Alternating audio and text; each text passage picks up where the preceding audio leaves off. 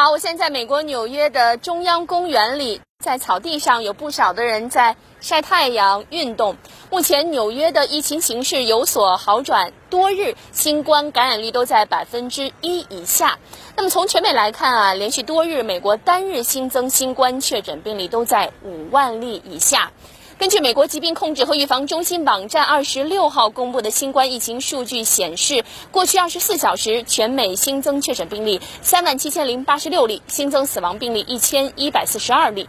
那么，根据美国约翰斯霍普金斯大学美东时间八月二十六号发布的新冠疫情统计数据呢，美国的新冠确诊病例已经超过了五百八十万例，新冠确诊病例超过六十万例的州有加利福尼亚州、佛罗里达州和德克萨斯州。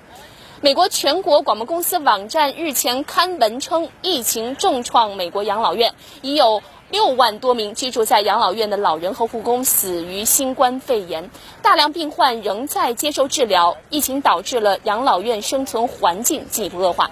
文章指出，几十年来，美国的养老问题一直饱受诟病，新冠疫情使美国的养老危机凸显。证据表明，社区传播是造成养老院高感染率的主要原因。一方面，政府低效的抗疫措施导致新冠病毒检测和医护人员防护设备未能及时到位；另一方面，一些养老院没有做好防止大流行性疾病的相关准备，缺乏对医疗资源的长期投资。